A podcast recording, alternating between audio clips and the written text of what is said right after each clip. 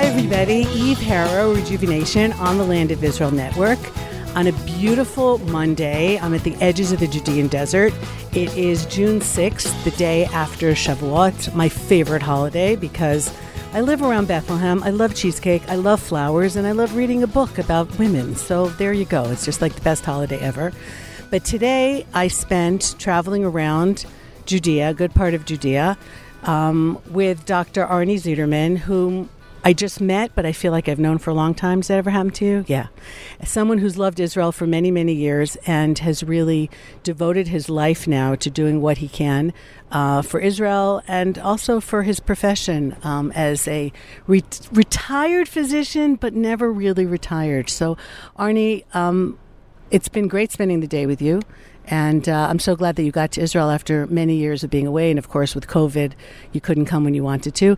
What do you think about today? And you, we took you to places in Judea that you'd never been. What's your sense? Well, uh, even though this is my 10th trip, it's one of the best days of the 10 trips that we've had visiting in this wonderful place. I'm so honored and um, so pleased that I was able to make this journey because I've been wanting to get back here for several years, and like everyone else, uh, living back in California, we, we haven't really been able to get out very much and certainly have not been able to travel.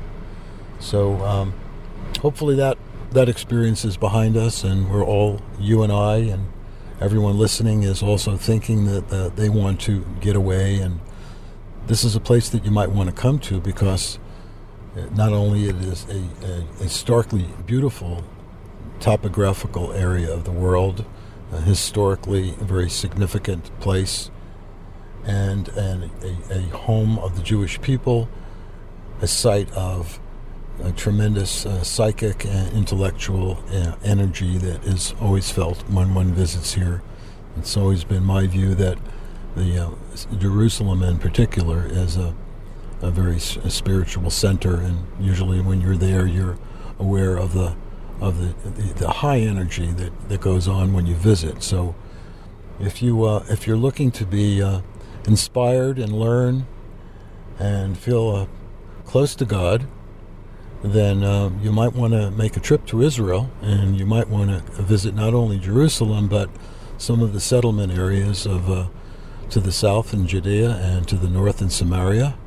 Uh, some places that I've been very fortunate. Not only have I been visited in those locations, but even more important, I've been hosted on a number of occasions by Eve and by, Mark Provisor. So um, I'm a pretty lucky guy. Mm-hmm. A pretty lucky guy to be here. So, uh, so I'll give you a little bit of a background. As I said, this is the the tenth visit for me to Israel. My first was in 1974 when I traveled from Heidelberg, where I was serving in the U.S. Army Medical Corps as an obstetrician gynecologist for uh, women, uh, wives, and uh, and other personnel in Europe. I had my two years of service, so that means I'm a veteran.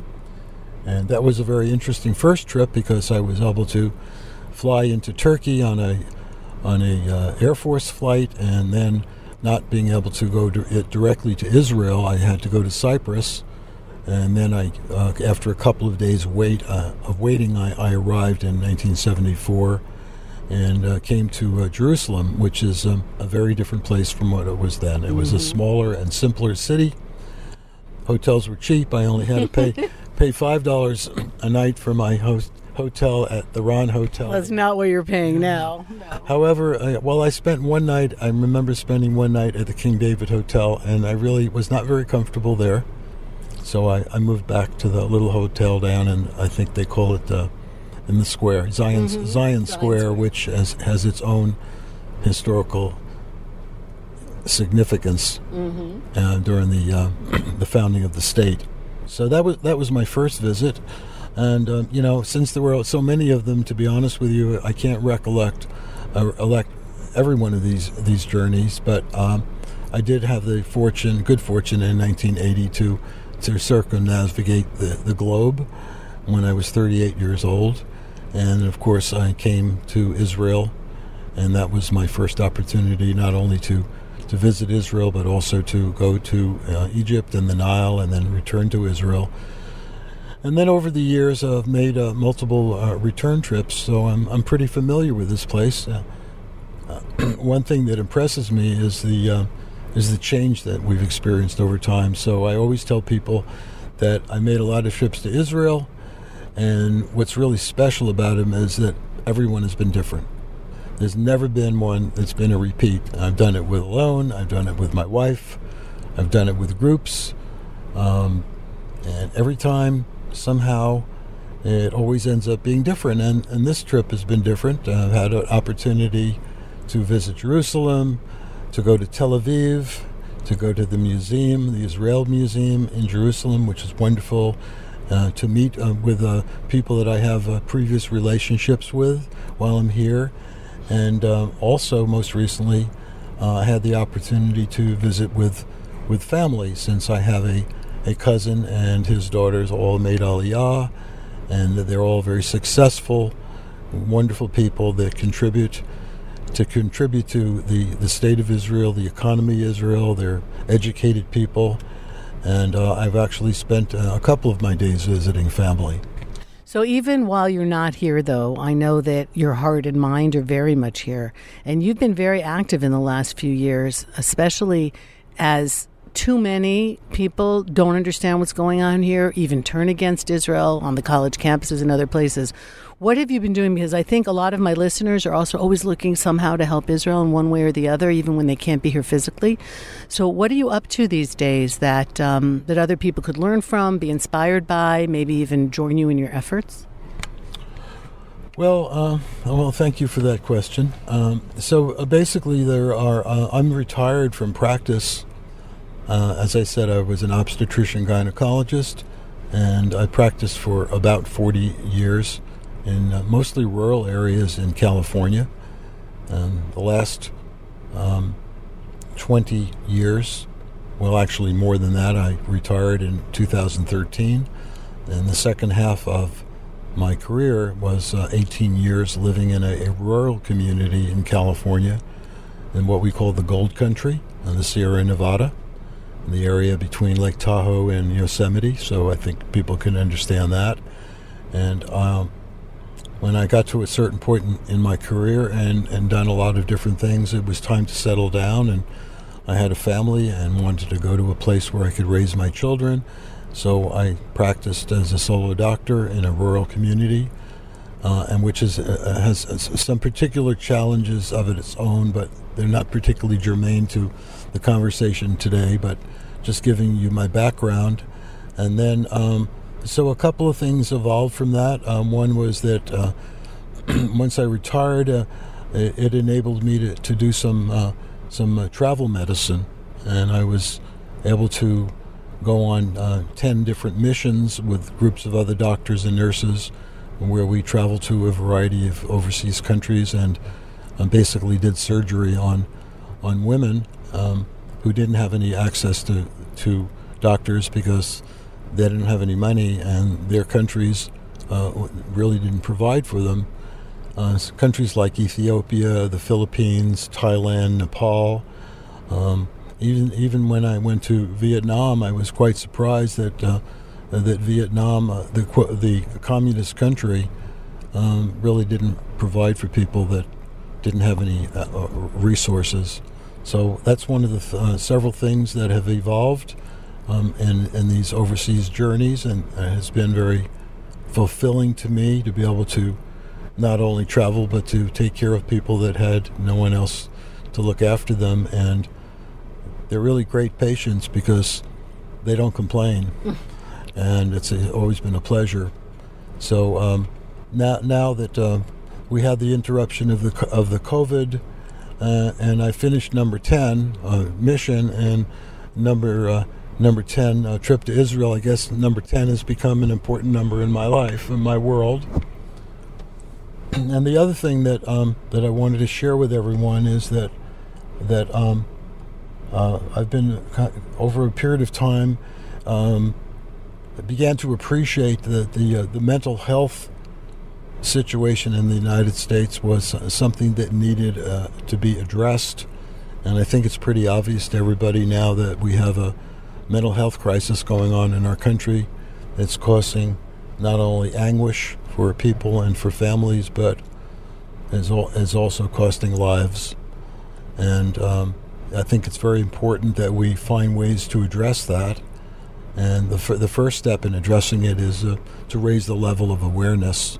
We're beginning to get there, and most people are knowing that we're having a lot of mental health crises and suicides. And it's not very unusual. Most people at this point kind of know somebody that not only had died of COVID, but people also know other people that have been uh, victims of the of mental health disorders. So um, that's been a focus.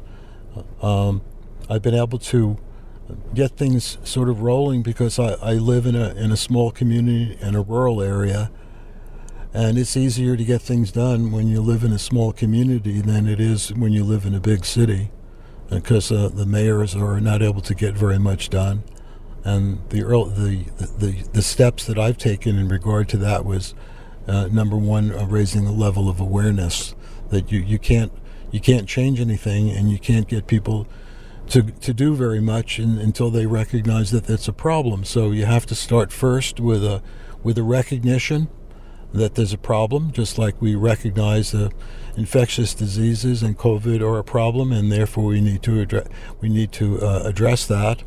And the same thing with uh, mental health. So I think it's important that we spread the word, that people uh, get beyond the stigma, that people understand that um, that uh, mental health is a disease of the mind, just like as we have diseases of the body and it's nothing to be ashamed of. Mm-hmm. It's just that like you're not ashamed if you, for example, you know, have other type of a problem or a broken bone or a disease of your liver or you have kidney failure or you have heart failure that people have uh, disorders of their mind and their brain that unfortunately at this time we really don't understand so we have a big problem because um, we don't really understand the anatomy and we don't understand the physiology and we don't really understand the neurophysiology uh, of the mind.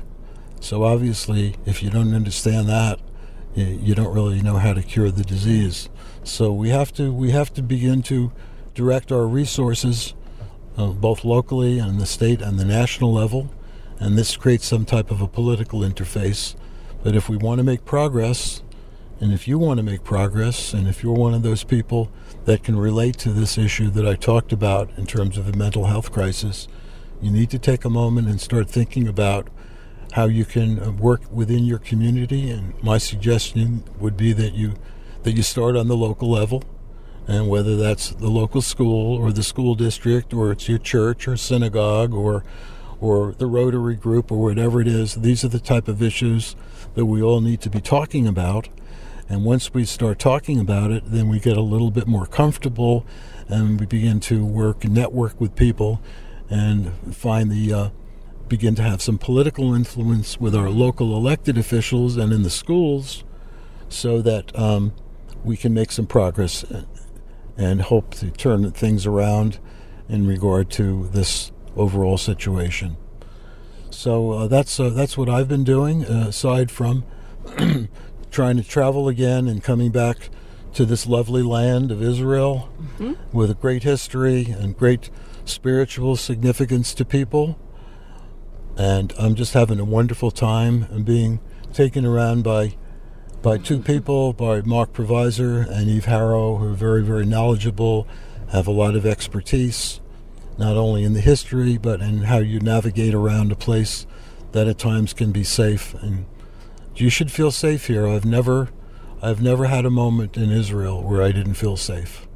So if that's what's keeping you away, don't do that. Don't allow that to happen. You come here, you'll be protected, you'll be happy, you'll learn, you'll have a great experience. And if you can manage to come here, you should do that because you don't want to you only live once and you don't want to miss out on this. So get on board. So we've been talking during the course of the day about how so many people don't come here because they are afraid. And then of course their opinions about Israel are shaped by news outlets or others or university professors who either intentionally misrepresent what's happening here or just because they don't actually know. So I know that uh, you're concerned about that, that you understand the tremendous friendship and, and values that America and Israel share, and the need to keep that relationship very strong. Um, and you were telling me that that's some of what you're trying to do is encourage people of influence to also get over here and see for themselves, not through the filters of somebody else who maybe has a different agenda in mind, and how concerned you are about the political system. Maybe you can expand a little bit about that, not just on the you know on the national level, but on the state level, um, particularly in California, which is of course where you now live. Uh, yes, so uh, that that's that's a good that's a good point that you raise. That um, what we need to um, find if you're politically active um, and and this is an issue of significance to you, that you you need to bring that to the attention of your uh, elected officials. That you have concern uh, for Israel. Uh, and not only because it's good for Israel, but it's it's good for America. And I want to tell you that yesterday I drove down the coast of um, is the west coast along the Mediterranean, uh, beginning uh, uh, a little bit south of Haifa, and as you get further and further south, you get into the uh, Tel Aviv area. Before you get to Tel Aviv, we have uh, Petah Tikva, mm. and I must say that I I saw so much construction going on in Israel. If you cannot believe what the economy is like here, there is construction going on. There's a strong, the Israeli shekel is very powerful. Uh, Israel is a leader in science and technology, and it's very important. We need them as an ally. Uh, we have a lot of companies that have facilities over in Israel. There's a vigorous economy and it's very good not only for the Israelis but it's good for the Americans and that's a really important point to drive home mm-hmm. that it's good so we should have a close relationship with Israel because they're on the cutting edge of this new tech age in which we live and we need allies like that yeah so. and physically speaking we're also right where some of the really bad guys who are threatening America are and are able to also provide intelligence and provide all kinds of things, most of which we can't really talk about, to the Western world and really be kind of the front line in many ways for the Western world, uh, not just the United States, North America, but also Europe and other places, because we kind of understand what's going on here in a way that others may not get.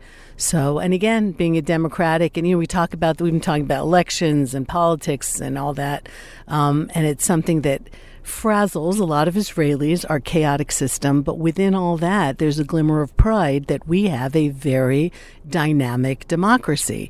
Sometimes it's a little too busy when there's discussions of elections every day. The fact is that the discussion happens, and we're living in a part of the world where people can't have that discussion because they're living under military regimes or absolute monarchs or totalitarian leaders, where that discussion is way beyond the pale. And that's something that, as an Israeli, I never forget or you know cease to appreciate. Um, and I'm not sure that everybody appreciates being able to do that when you're in the States, for example, where you know no different. But when you're here and you understand what's happening just a few miles away, then it really hits home how precious those freedoms are and how we need to work very, very hard to maintain them, not just here, but in the United States as well. Yes, indeed. So, um, so you you need to, the listeners they need to think about this. Um, your life is going to be a lot enriched, and you're going to have great memories if you make the trip to Israel. Every every person there's a different a different way and a different style for each person to do it, and for some people they just want to fly in and maybe rent a car and drive around, or they want to come and they want to hitchhike and go to the desert, or they want to go to the Galilee. Mm-hmm. For a lot of people, uh, and particular Christians. They love coming to Israel. You work with Christians, you uh, and I have on a on a number of occasions. Uh, um, directly and spent the time here with them, and I think I often tell people that it's a really good way to make your first trip to Israel with with through your uh, your congregation, mm-hmm. wh- whatever whatever your religion or whatever your belief. That's a great way. You'll be going with people that you're familiar with. You'll have the camaraderie. You'll feel secure. But of course, you may not want to do that. You may just want to go on your own. But I would encourage you to to make try to make a trip with uh, with with people that you know. It's economically more feasible to do it that way. It's what we call affordable, and you you you certainly um, you're going to be really pleased if you have that opportunity. Mm-hmm. So I hope that uh, that our conversation has has um, uh, not only familiarized with you with some of the other issues we talked about earlier in right. regard to the mental health crisis, but also into the uh, uh, the, the, spiritual fulfillment um, and um, the, the lessons of history that you'll walk away from after making your trip. So find out how you can get here and do it as soon as you can, and you'll give you an opportunity maybe to come back another time. So, one of the side joys of guiding, which I'm thankfully back to doing and I love doing, is that I get to meet amazing people. I'm so privileged to be able to take people around Israel. It's never the same trip because it's never with the same people.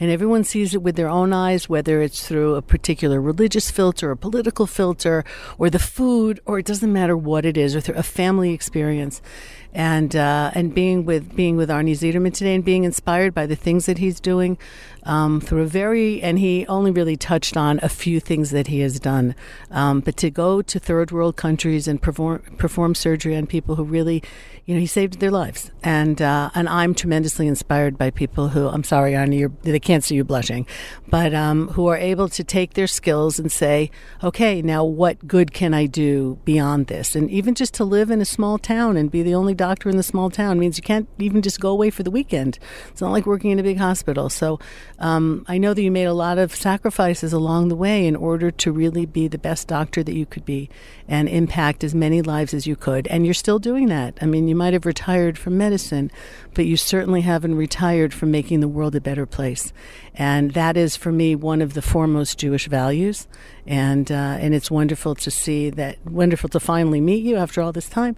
And uh, and to really feel like I've got a friend in California who's doing what he can well, for all of the kind words, Eve, and, and, and for those of you that are are older, and I'm I'm one of them. You know, when when people retire, you know they're often they're at a loss they they they're often they're they're perhaps they've lost a spouse or perhaps their children have grown up and moved away as you it's very common now for people and their children particularly the ones that have a, a lot of education that uh, you know, they end up in Hong Kong and London and and Belgium and all places like that and often people tell me and and you know and it's really tough on them to to think about what they want to do in those retirement years. So I, I got that one figured out, I know what I want to do, and that's why I'm here, and that's what I'm doing.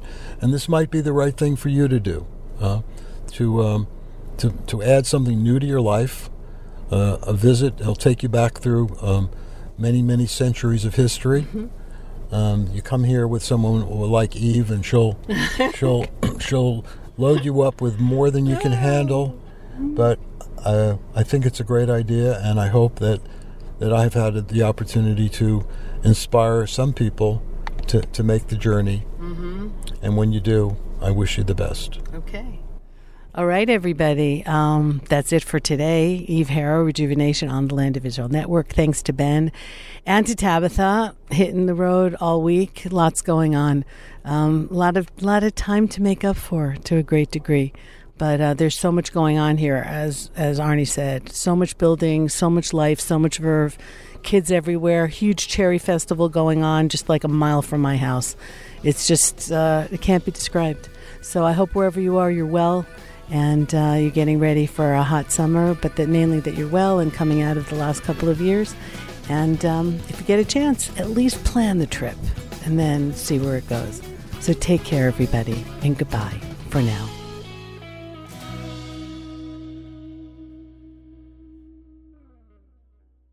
Shalom, everybody. This is Jeremy Gimpel from the Land of Israel Network, but also from the Land of Israel Fellowship. We have members from 31 countries joining us every week, Sunday, live at 6 p.m. For those that can't make it live, they get a direct recording. Just go to thelandofisrael.com slash fellowship. We're growing together, we're learning together, we're celebrating together. The gates are open for all who want to come and join.